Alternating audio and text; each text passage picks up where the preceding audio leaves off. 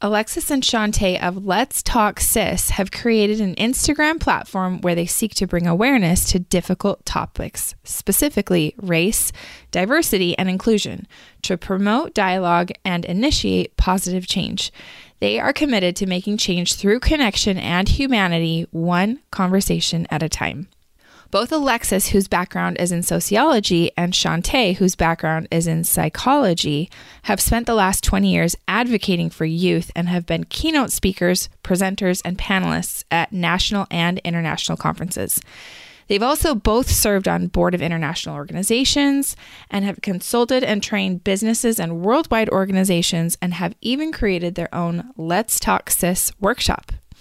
So today I am honored to talk to this dynamic sister duo about how we can be better in our homes, communities, with our kids, families, and friend groups when it comes to racial inclusion.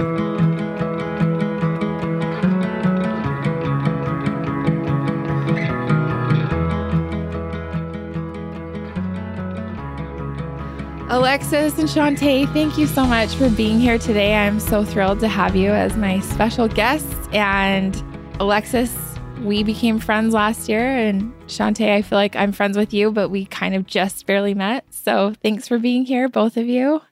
We're yeah. so excited. Thank you for having us.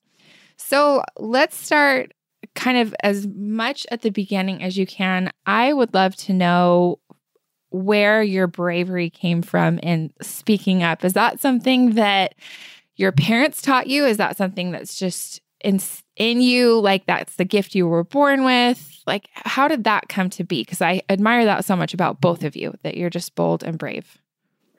So i think a lot of it comes from our mom. So at a yeah. really young age our mom would always tell us like if you see something that's wrong or that shouldn't be happening or people are getting hurt that don't just sit back and complain about it get involved and do something about it. And so even like at a young age, I was like setting appointments with our school principal to discuss some things that concern me. Like in fourth grade, I started like a lady leaders club because the boys had one. And okay. I thought, well, we as girls, we want to do service and we want to do kind things. So yes. I met with the principal with some friends and I said, these are the reasons why we need this. And my mom was just encouraging and supporting and always helping us know the steps that we needed to take to yeah. make good positive things happen. I love that. That's so cool that you just started something and said, well, why not us? Why not the girls? I love that so much. Yeah. That's really her personality, too. In all honesty, she just is really good at advocating and speaking. Um, I don't know that I was ever that bold, truthfully. I think our mom really did instill it in us. But for me, I think as an adult, it's really been I I am a great advocate of people for people who have a harder time speaking up for themselves. So I don't do as well advocating for myself, but I am really passionate for advocating for others. Well, I have watched you guys just it seems become stronger and stronger in your purpose and what you're doing and I think it's so amazing. So can you tell me what inspired you to start Let's Talk Sis?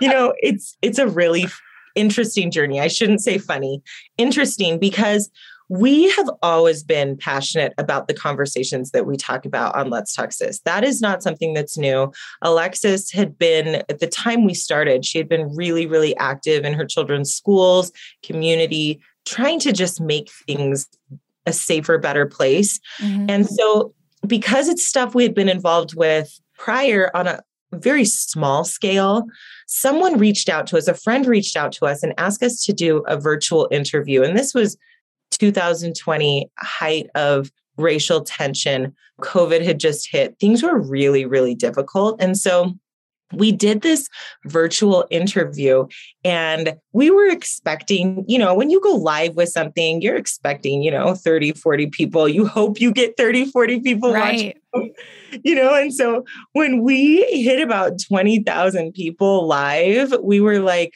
oh my goodness, people are wanting this conversation more than we ever realized. Yes. And at the end of the interview, they ask us to give our Instagram handle.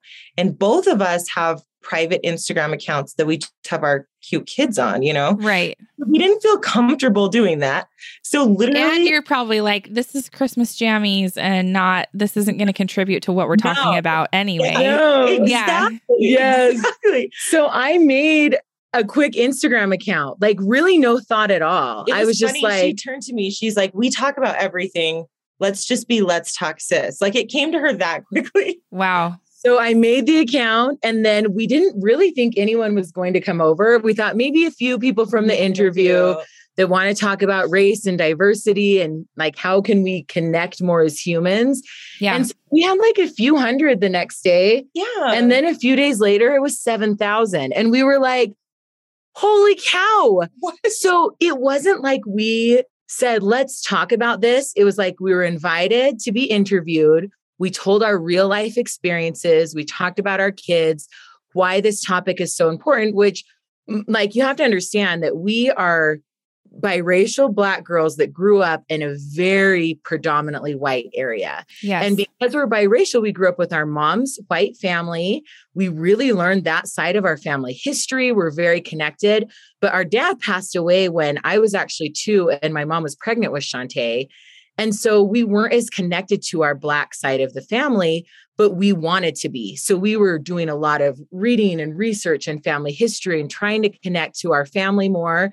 And because we were different, we got asked so many questions growing up all the time. And as little girls, we were trying to explain to adults some of these different things, and it was hard, and we didn't feel like we had the right language or we really even had a voice. So I feel like we've had a lifetime of experience talking about it. Mhm. But then in that moment where we see there's 7,000 people on Instagram in a matter of days that are here and eager to have this conversation, then we had to say, are we going to do this?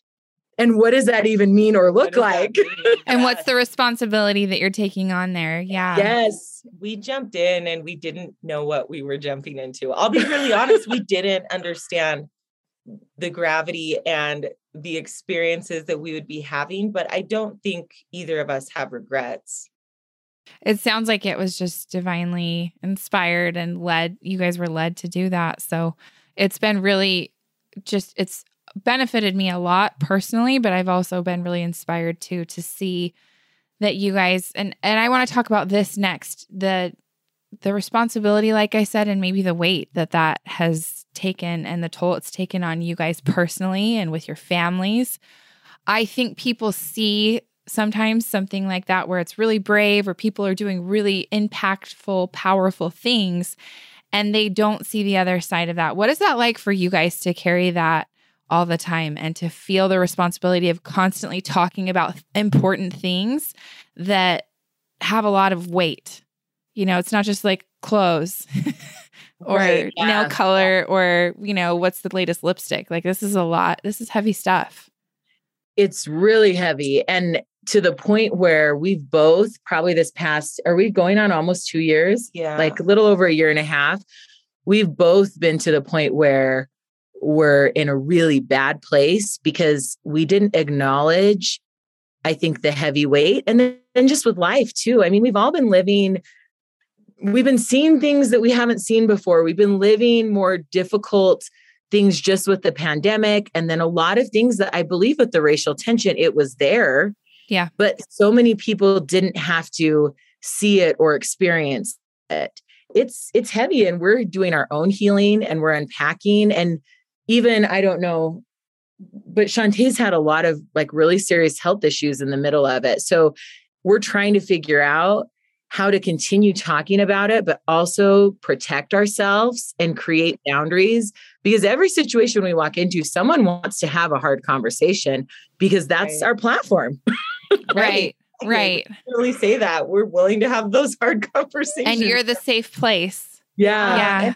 it- it's interesting when you asked that question i felt this flood of emotion because i don't feel like people often acknowledge the weight that it really is Mhm. and it's interesting when things happen when racial tragedies happen which they do and they continually do uh, in our communities and across our country i feel like people immediately turn to us to walk them through it and Yeah. we both go to a place of grieving and mourning when these things happen. They affect us so deeply. So to get to that space where we can then educate and teach and connect to people, it's a process. And we go through that process over and over and over again. And it does. It, it's reliving trauma. And I think one of the things that a lot of people don't understand is this is in our family history. Mm-hmm. So it's it feels really different than talking about someone's situation from afar. Yeah. Because like historically with enslaved people, there's a lot of trauma in these incidents. And even like my husband's family, who's from the South, some of these things we've seen play out in our own family. And so it's not just because we get to view something that's being filmed, it connects to a real lived event that maybe our family wasn't public about, or mm-hmm. maybe an experience that we had growing up, or things that we were called or told. And so it really does open up this wound, but then yet we're in the situation where people are like, help us walk through this and process it. Yeah. yeah. And we're trying to do that for ourselves too. And so we've we've gotten better at it where we just know sometimes we just go dark and yeah. we have to step away because we we're humans. yeah, yes. there's a lot of fear that comes with it too as like as we're talking about these traumatic events that happen it it does elicit fear when we've experienced similar things and and you know we want to keep our kids safe and our families safe and so these things happen and we think really why why is this stuff still happening and we put a responsibility on ourselves i think both of us to try and implement things in schools and communities that are going to help prevent this stuff and then we're we're carrying that weight too like are we doing enough these things are still happening every single day and it's it's a lot I can imagine. And I would imagine too feeling I don't know. I so here's here's an example that's not not the same at all. Like I mean, and even this, I want to ask you about this too because I feel like every it's hard to not like want to tiptoe around everything because I'm just yeah. I think everyone feels so afraid to say the wrong thing. So I don't yeah. want it to seem like, "Oh, I understand."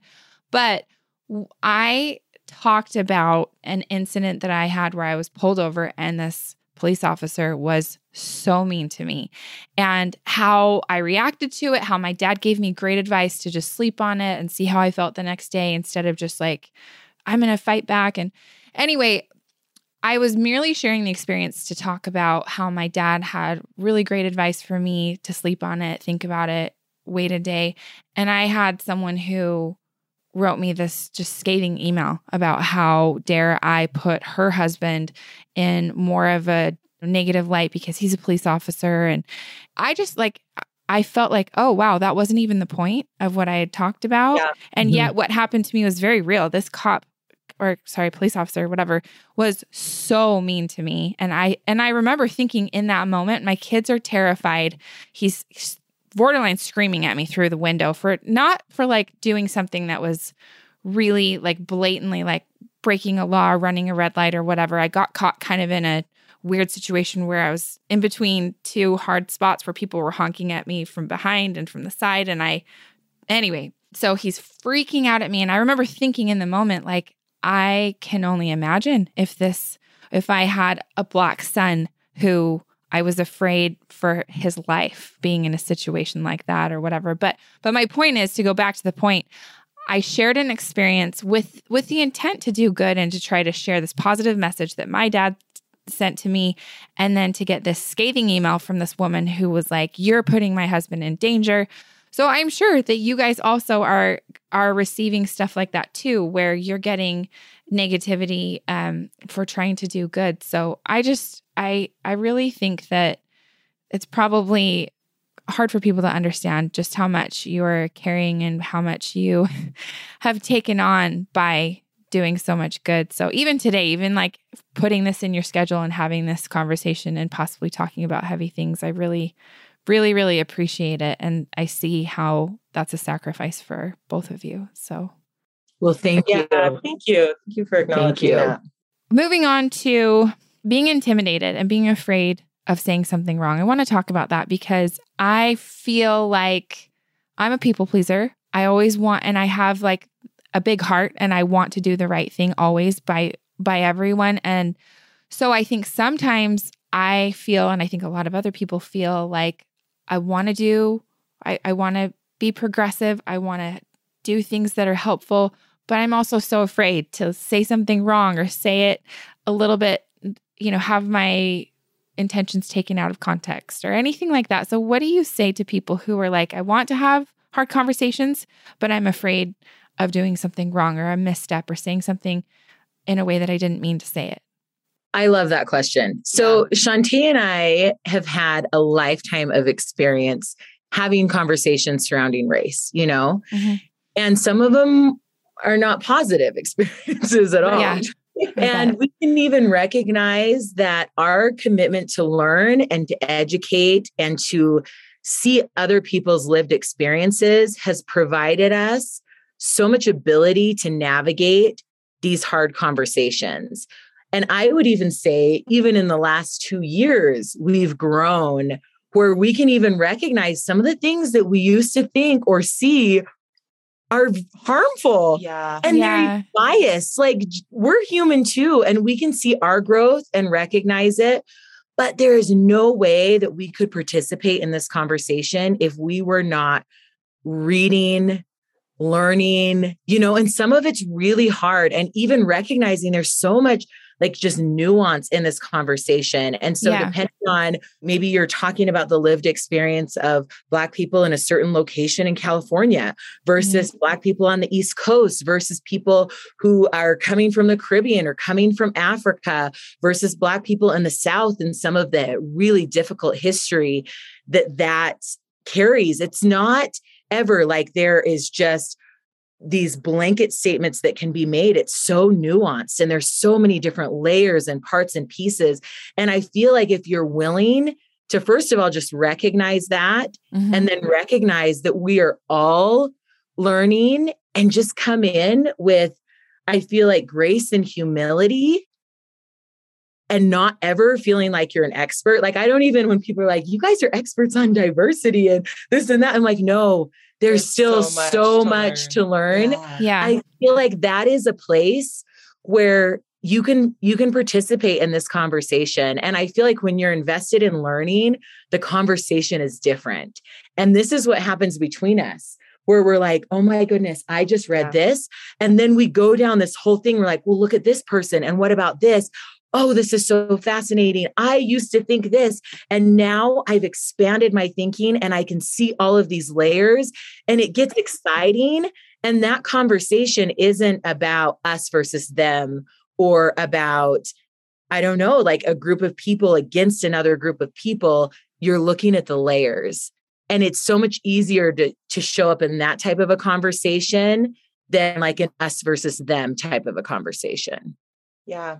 I just want to comment on because I know we we have a lot of people who ask us they're fearful of saying something wrong even in their friendship groups you know mm-hmm. maybe they have a diverse circle of friends and they're seeking to learn seeking to understand but they truthfully things change and words that were appropriate in the 90s are no yes. longer appropriate now and people say well i don't i don't have a rule book i don't know what i can and can't say my advice in those situations is first of all, I think it's really important to have a very solid understanding of a historical context. It will give you so much insight on why things could be hurtful or harmful. Mm-hmm. And the mm-hmm. second thing I would say is always focus on the person over the question, if that makes sense. So maybe you're curious about something, to take a step back and to say, is my question going to elicit any kind of trauma? Is it going to bring up maybe a negative event in their life or something that could have happened in their family history? Is this a question I could look up online, even? You know what I mean? yes. And, and yes. I think you have a, a relationship with the person that you are having a conversation with. And maybe it's a conversation on race and you have a relationship with them, your ability to have like an open dialogue with questions is going to be so much greater than I can't tell you how many times Alexis and I are literally stopped by strangers and they ask us really, really hard, heavy things. And their focus is answering their question, not on us and maybe what that question could do. If eh, I hope that made sense. Yes, oh. yes, it does. And I think it's okay to relate it to other things too. You know, like sometimes examples help. And I feel like, okay, we'll just kind of go here. So Chanté and I, Chanté has lost a baby and then we've both had miscarriages and we know that that is a tricky conversation mm-hmm. and sometimes the way people say things they mean well but it can be really mm-hmm. hurtful like at least you have other children and right. you're like oh. and there's a rule book and truthfully yeah. everyone handles trauma differently you know yeah. so it's not like maybe one thing you say to one person they can shrug it off and the other person will sink into this deep dark sadness over it so there's no like standard. Yeah. However, there really is that principle of, you know, human connection and perspective. When you're humanizing the other person yeah. and, and you're showing saying, empathy and not applying your logic or your experience to someone else's like just seeking to understand. Yeah. I remember after um, my miscarriage i really struggled for a long time. And i had a friend come up to me and it's going to make me emotional but like we there were lots of people around and everyone was tiptoeing around me. Um, and she just said i'm so sorry you lost your baby and she just looked me in the eye. She wasn't afraid. She didn't refer to it as a miscarriage. She said baby. And i just felt so seen. And i just like she wasn't afraid to have it and she just showed me love and extended that to me. And so i feel like sometimes we are entering conversations around race and when we have friends like, I'm so sorry, this must be really heavy for you right now. Yeah. Instead of, can you prove this to me or tell me why your experience was so hard? And that wouldn't be appropriate if you're like, tell me why it's so hard that you lost your baby and it was this early on. And maybe you didn't even know the gender, you know? And so it's like, I think, especially as women, when we're just seeing each other it's just humans that are imperfect and go through hard things and having that conversation with love and empathy you know even an example of being like tell me how how was it for you growing up? Or what was something that your family emphasized as um, something that was important? And going back to these human things that we all have values and a concept of home and maybe even a family even if it looks different instead of being like oh well you're black so you must dress or talk like this or right. some assumption that makes you feel not human mm-hmm. and i feel like when we show up in conversation like that and apply like you may not be able to fully relate but there's other things that you can relate to and you know when people say things to you with intention and love and respect it feels so different yeah it really is it's shifting it from i have questions that i want answered versus i want to understand you as a person it shifts it. That's really powerful advice.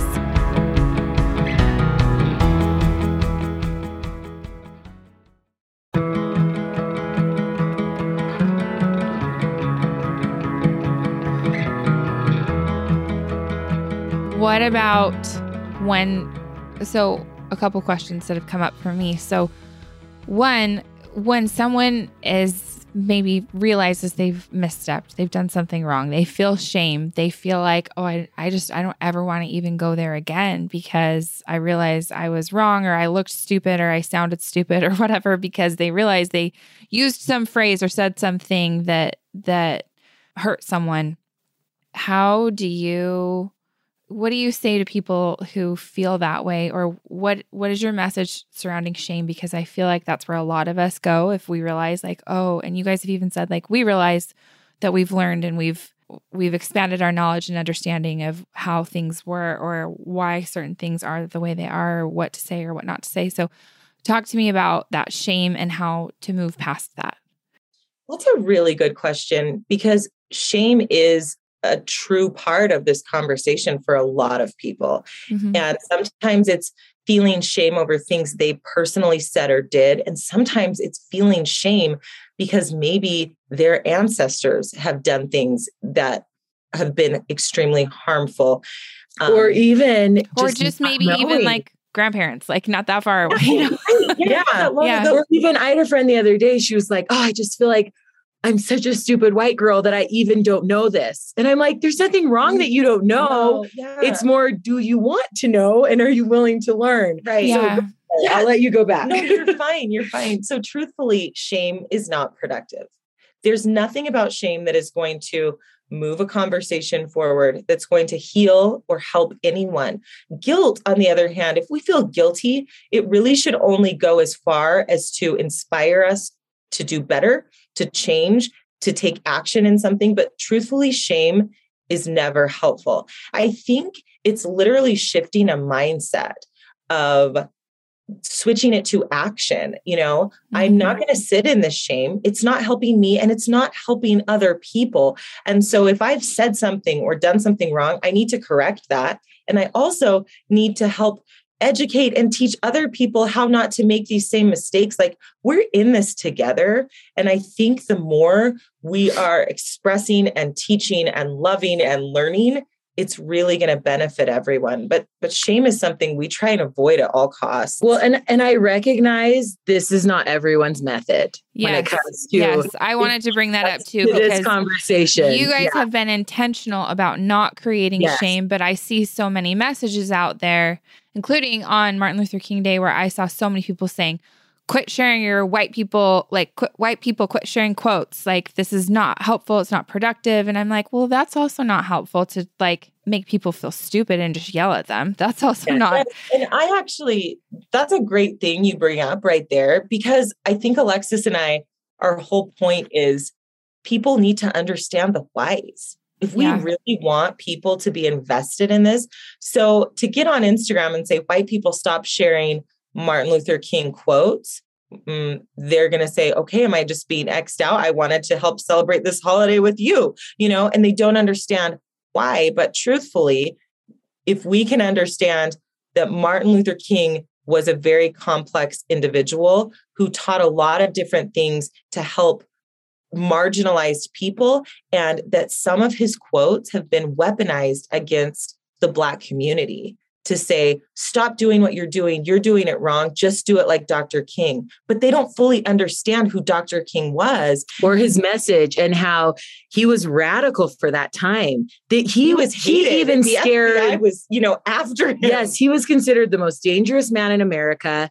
Like majority of Americans did not like him. And so the mm-hmm. person he is today was not who he was perceived to be during that time.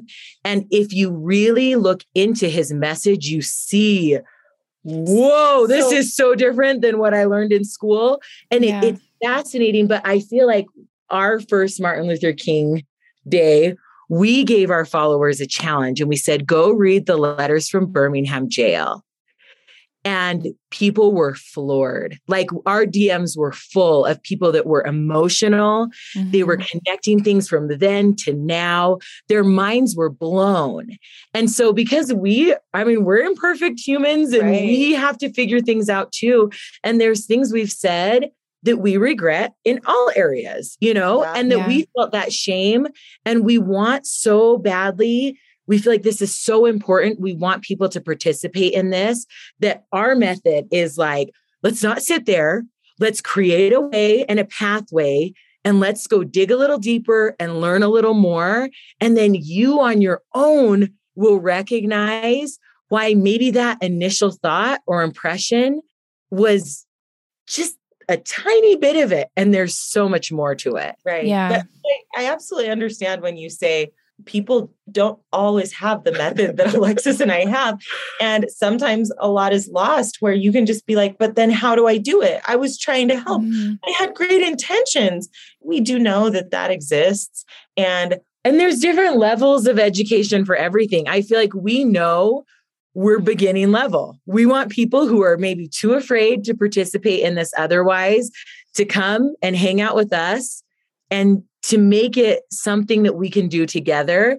But we know there's other educators that they're a little more advanced level. And some of the things they're asking for are like, you know, they want they want you to be where they are. They do. so yeah. I get that. Yeah. I want to ask next question. So how do you teach someone when they hear something that like, ooh, that's off or you shouldn't have said that? How do you teach them to in in not not a shameful way, but in a productive way to call it out and to correct it. And here's something that I'll tell you that has haunted me for years. Um, I picked up a babysitter once to watch my kids and was driving her to our house and was asking her where she wanted to go to school around here because it was like a school of choice and she could pick between two different high schools and I was asking her about one of the high schools in the area and she was like, "Oh yeah, I don't want to go there. There's too many Mexicans there." And this is at a time where at the time I was driving my kids 20 minutes away to a school that was a Spanish immersion school that was majority poverty like below poverty level Hispanic people on yeah. purpose so that my kids could be surrounded by more diversity and that was really important to me. So like something important enough that we were making a huge effort to take our kids to another school and and so obviously that made me really uncomfortable but I didn't have the words for it so I just sat and was like oh okay that's really bad but I didn't know what to say so I didn't say anything and it's bothered me for years like what should I have said you know not alone in that that we freeze oftentimes fight mm-hmm. flight or freeze right that's really normal I would say the key to it is instead of reprimand, try to understand. So a good mm-hmm. response would be, well, you know, help me understand why that's a concern for you. And yeah. if it can become a conversation as opposed to, why did you say that? Da da da da da. Then they're mm. going to mm-hmm. feel shame. Yeah. You can open it up to a conversation and guide it in a way that you can offer them perspective, teaching tool, you know, any of any positive things. And truthfully, it's okay to be uncomfortable most of the time you will feel a little uncomfortable and they will too and that's okay but discomfort is very different from shame mm-hmm. and our friend dr lashawn who's brilliant she's like if i like you i'm going to tell you if you have something in your teeth right yes and you might feel uncomfortable when i do that but i don't want you going out and showing that to the world so i'm going to tell you and she's like if i like you and you say something racist i'm going to tell you because yeah. i don't want you going and showing that to the world I'm going to help you get that out of your teeth, right? I think to have that perspective that we are offering them something more and and not to not to stop ourselves just because we're uncomfortable. Well, and re- helping people sometimes recognize like what that belief is. Like we talk a lot about bias mm-hmm. because we feel like we all have it. There's no yes. one that doesn't have it. It may be because of where you grew up, maybe your family's beliefs. And the cool part is is once you can track it back to where it came from, then you can shift it and you can change it. Right. There's even examples. I thought of one when you mentioned that example. Um, oh, I had a friend that kept referring to black people as colored people. Oh. And I think because we're saying like now some people are saying people of color, it was just she was a little confused. Yeah, yeah it wasn't intentionally harmful. Yes. And she was saying things like, on Instagram. And I was like, oh, I really like you. And I would rather have me tell you this. So I just explained to her a little bit of the historical context. And I showed her that during the civil rights movement, during segregation, the signs in the windows that said no colored people allowed here. And then showed her how in front of the drinking fountains, like this is a colored people drinking fountain and swimming pools. And I just explained to her a little bit about that. And I said, I know you didn't mean anything by it, but just let me help you understand. And I'm telling you this because I really care about you. And she was so thankful. She was like, Oh, like, thank you so much. and for just, looking out for her. Not, yeah. yeah. It changed everything for and, her. And honestly, your babysitter, she may not have known like, oh, this it, is like a teenage girl. You know, she's yeah. not even old enough for high school yet. I was asking her in like eighth grade, what high school do you think you're going to go to? And and clearly, too, she's hearing that from other people, probably her parents. Yeah, she. If you would have asked her, well, what makes you not want to be around Mexicans? She may not have had an answer. It may be something that's instilled in her from the people around her. Mm-hmm. So to have a conversation, it may have been like aha moments.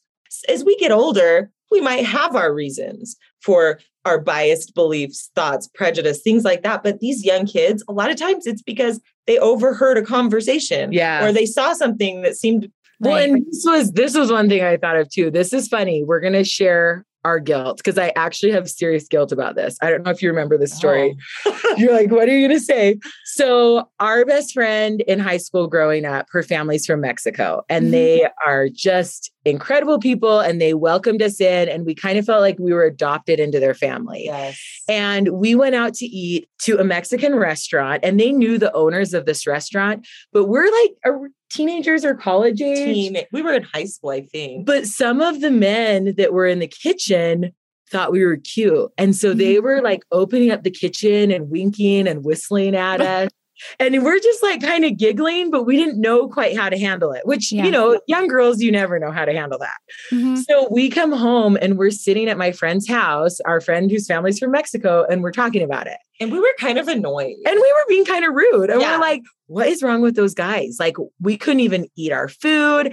And we were totally saying all these things. Well, her dad walks in and he is giggling, you know, and he's like, has lived in Mexico the majority of his life. And he's like, girls, you need to know how to take a compliment. And we're like, a compliment?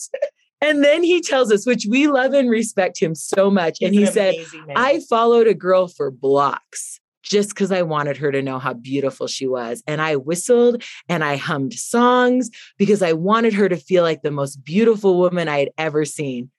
And Like- we're sitting there like, massive cultural disparity here where we just didn't understand. And so we're taking offense at something when we should be saying thank you. you yeah. know? And they weren't Mhm. being, there was nothing disrespectful. disrespectful. It was really, and to hear him explain that, it was like, it was such an eye opening experience. So even like we have thought things or said things that we now are like, ooh, that was really biased, or that really was putting those Yeah. people in a box. because Yeah. it's really normal to apply our culture, the things we know, to everyone else.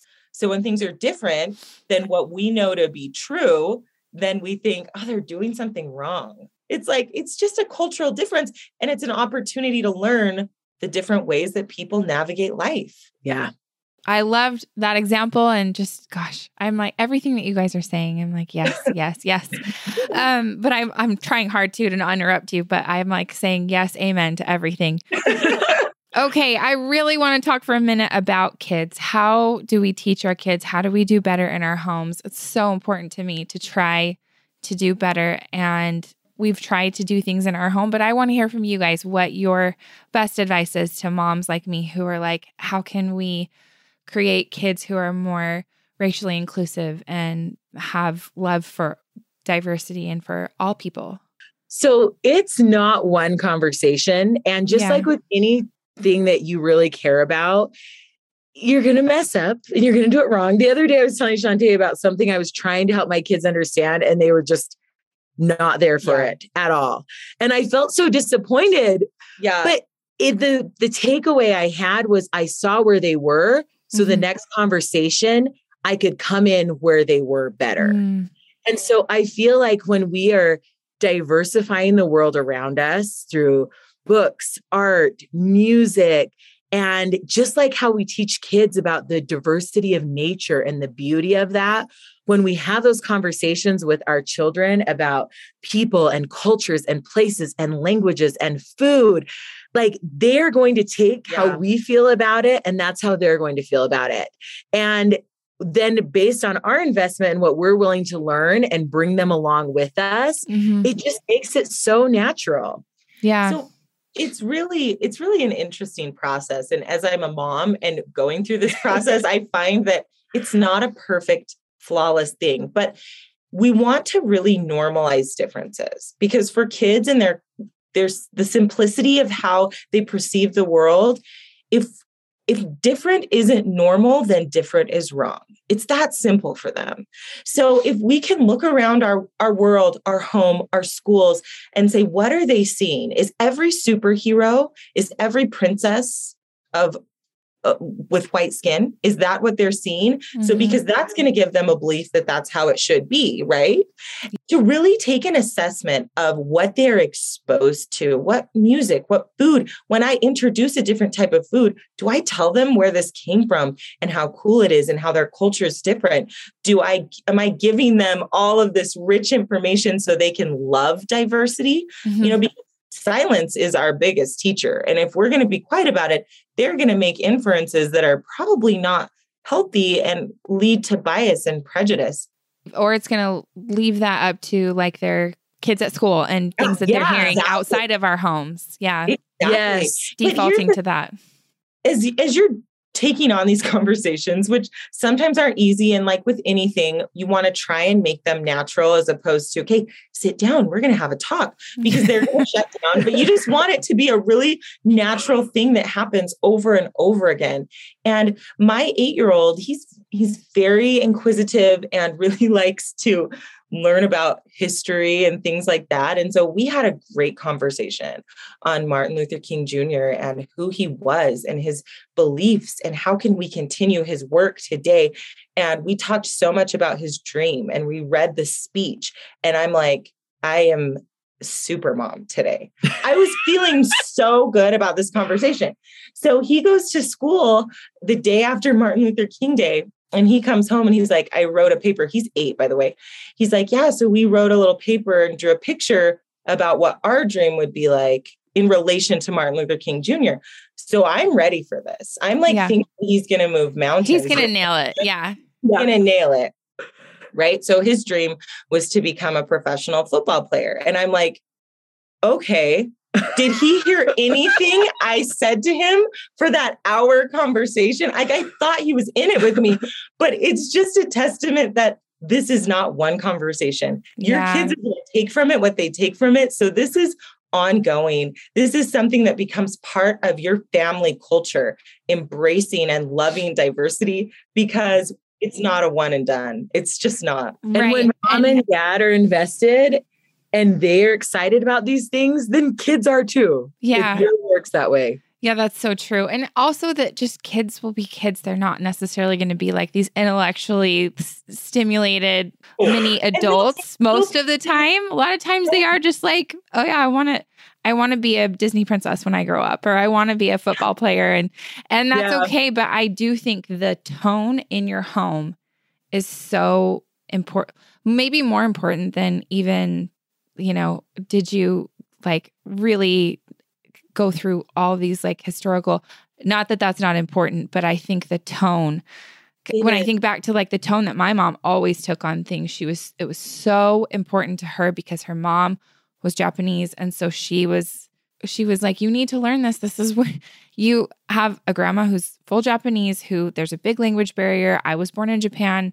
People are going to treat us differently because of that. I was treated differently. Like, you need to understand what this was like for me, what this was like for her, what this is like for other people. It was so deep for her that I don't remember a lot of like the specific conversations, but I remember it was like a really strong tone of this is important, yeah, you know, and that was constant. Yeah. It was constant in our home. Well, and you feel that your mom was comfortable to have those conversations too. And most people that we talk to, they say, we couldn't talk about this growing up.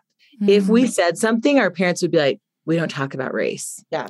really? And, and they and think that taboo. if you don't talk about it, then that means you just automatically love everyone. But that's not how it works. no.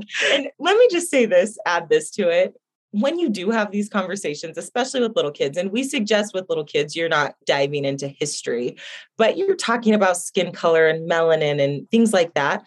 But no, they will ask questions and they'll probably ask it in public and they'll probably ask it in front of a person of color. And you shouldn't freak out or shame them or panic because we want questions. That's how we keep this conversation going as parents, as we parents. want our kids to be thinking and asking and so us we questions. can direct yeah. them. Maybe they ask a stranger something and we can say, next time ask mommy, but that was a great question. Like help them know their questions are necessary and valid. And we yeah. want to talk about this. Yeah. Oh, I well, love that advice. Then you said something else that I loved that I wanted to connect to about your mom and your Japanese like family history and that heritage. And that is a really great way to start these conversations with your kids is about family history. Mm-hmm. Where did your ancestors come from? And I feel like we have worked really hard to diversify like our children's world and our friendship circles. And one of the things I love is where I can say like, you know, mommy's best friend from Brazil let me tell you about this, or this is where so and so's family came from, and this is some of the food they eat. And I feel like the fact that my kids have a reference to a person Mm-hmm. And then I mm-hmm. tie in all of this great culture and education surrounding that. It increases their like love level Yeah. So much. Like my daughter the other day, she's like, Mom, I think the Mexican culture is the most beautiful culture on the planet. Oh. And then she told me all these different things. And one of our best friends who's still in our life is from Mexico. And she was like, I love it when I go to her house and how her family kisses me on the cheek and the smells and the food. And it's like, that to me as a mom is I'm like, she feels a love. She's Mm. feels a seen connection. that connection. She's connected it to family history and she loves her own heritage and family history. And she also has a love for other people's. And so I think that's such a good way to start the conversation is talk about your family's ancestry and then other people We too. all have culture. yeah. We do, Yeah. yeah. yeah. that's beautiful advice and something I need to remember too. And we have great opportunity for that, not only on my mom's side, but also my husband's family is from Samoa. And there's a lot, there's a lot there too. Of, Ah, you know, Yes. the way that his dad was treated and the way that he, some of those things that even my husband is still trying to break that he got from his dad of like, oh, like, we're not as good as other people because we're from Samoa. And like, I still have to talk. It. Neil, stop it. That is not like, we got to Yeah. break that out of you. I got to shake that out of you because I don't want my kids to feel that way because that's not true, you know, but it's just such a like, cultural thing that has come down generation to generation in his family that we talk about but i need to remember to talk to my kids about it too because Yes, it is yeah. it's a, such a great place to start if people really want to do better with making their circles bigger and being more inclusive what's your advice for that because i feel like i i want that but probably like a lot of other people i don't have a ton of easy opportunities right at my fingertips. We live around a lot of other people who are just like us. Um, so, how do you tell people to go outside of their comfort zones to find more diversity and inclusion in their own lives, in their own circles? So it's it's hard. Like first I just want to say that because typically we spend time with like our neighbors or our church groups Yeah. or who we work with. Proximity of this. is a really big part of it. But I found that showing up and supporting cultural events, like even on a university level, in Mhm. community city events, that's a really good way to sometimes meet people, volunteer to help with something that maybe would bring a more diverse group together. I feel like just being really intentional, and it's some people are like, I my mom got a call when we were little girls saying, I want my kids to know how to be around black people. Can our kids have a play date? And you know, it kind of feels awkward and weird, but it's important that we just try to take ourselves out of our normal patterns and put ourselves in new situations. But I want to pause right there and and address that because I don't ever want someone to feel like, oh, I want to be friends with you just because you're black or just Yeah. because I want to look like I'm inclusive. You know what I mean? Like that's weird Yes. too. So so that's the thing. And I think that's the tricky part is people actually do that. Like they find someone I know. is of color and they're like, okay, that's the person. I'm gonna be friends with them because I don't, I'm it's like a checklist, right? Yeah. I think if we do what Alexis is saying and we're taking ourselves out of our normal pathways, our normal circles, which is going out of our comfort zone, we are going to different things and involving ourselves. You want to make natural connections. Hi, how are you? Where are you from? See where that goes. What can you learn about that person? What can you connect with that person?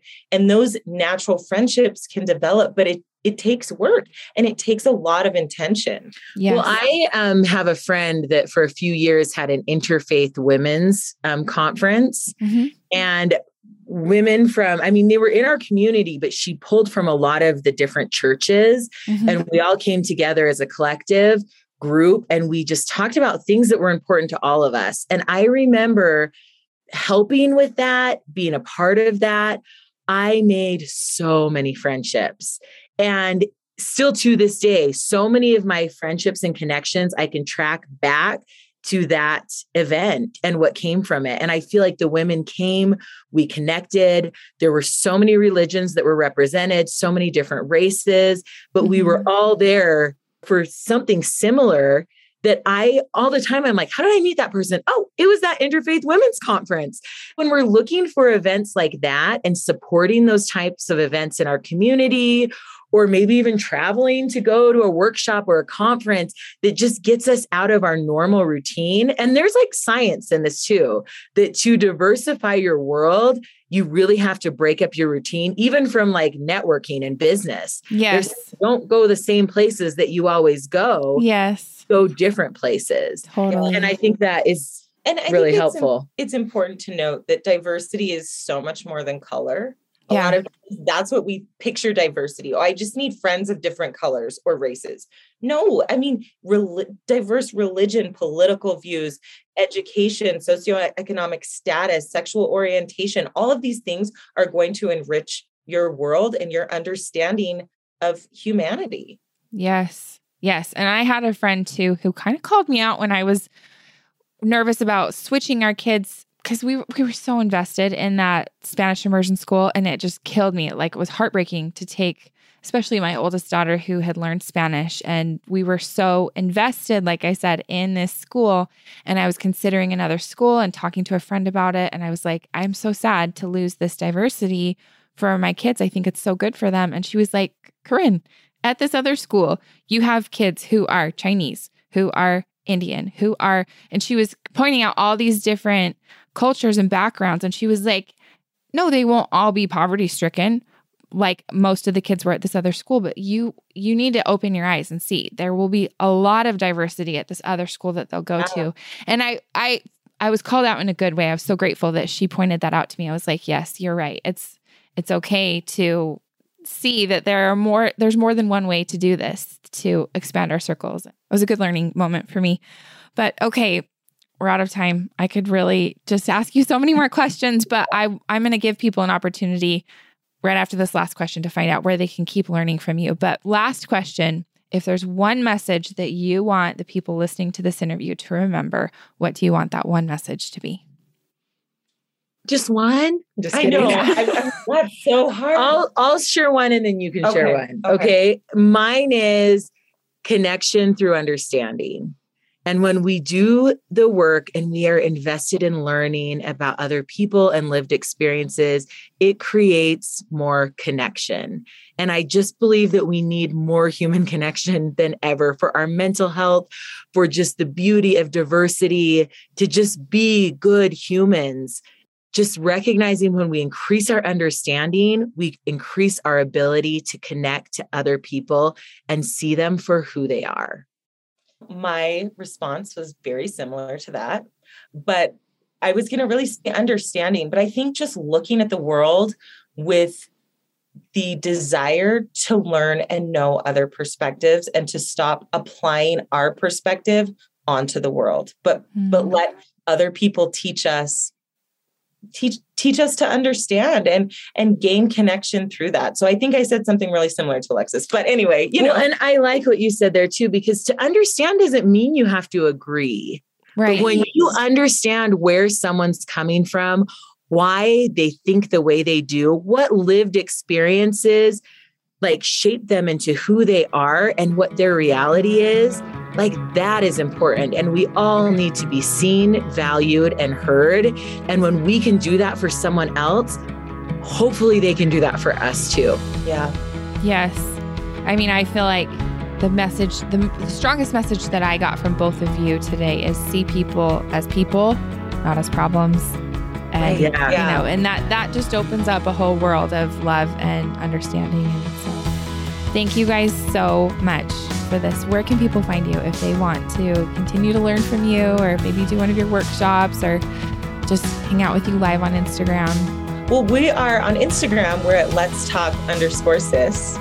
And we do try and share, you know, when we do workshops, speaking events, things like that, we try and share that from our platform. So, yeah. Yeah, come Come hang out us with on us Instagram. on Instagram. Yeah. Okay. And we'll put that in the show notes too. So thanks again, you guys. Thank, Thank you. you. Thanks so much for listening to Mint Arrow Messages. Make sure you follow us on Instagram at Mint Arrow, subscribe to our Apple Podcasts, and rate and review us if you like us. And to get show notes, go to mintarrow.com slash podcast. And you can even sign up to get show notes emailed right to your inbox, and we'll email you every time there's a new episode.